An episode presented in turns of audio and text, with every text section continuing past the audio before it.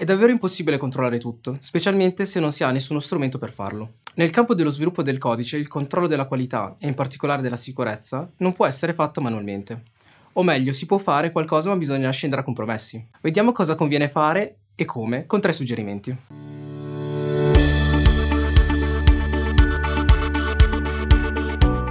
Ciao, sono Lothar e oggi parliamo di cosa è possibile fare per controllare lo sviluppo del codice con tre suggerimenti. Prima di partire ti ricordo, se ancora non l'hai fatto, di iscriverti al nostro canale. Come dicevo, nel caso in cui in azienda si sviluppi software, e questo non avviene in un solo software house, è molto oneroso controllare che tutto sia scritto in maniera sicura, soprattutto se in azienda ci sono parecchi sistemi e linguaggi usati. Ma quindi cosa fare? Lo vediamo attraverso tre suggerimenti iniziali sui quali riflettere.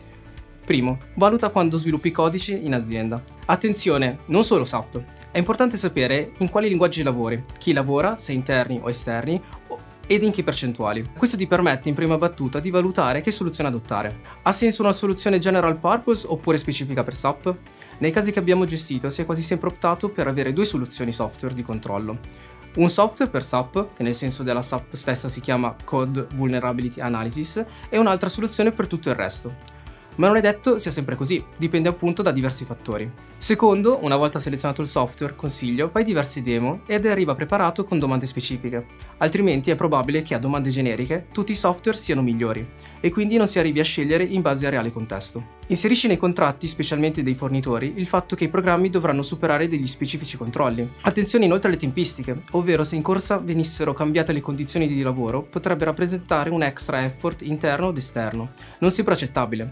Il cambio del fornitore o il rinnovo del contratto può essere un buon momento per introdurre queste nuove logiche. Considera inoltre, ne parleremo anche a seguito, che potrebbe esserci un pregresso da sistemare, che spesso non rientra nei contratti di manutenzione, ma va gestito nei contratti ad hoc. Terzo, inizia in modo graduale, sotto diversi aspetti, quello dell'introduzione del software stesso, meglio partire in maniera graduale usando le priorità definite nel primo punto di cui abbiamo parlato. Questo vale sia per l'utilizzo del software nei vari sistemi, linguaggi, ma soprattutto per l'aspetto organizzativo. Può essere infatti questo un grande collo di bottiglia per diverse ragioni.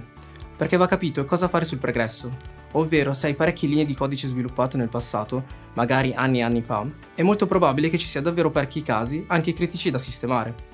Può essere un ulteriore aspetto quello di gestire i nuovi sviluppi.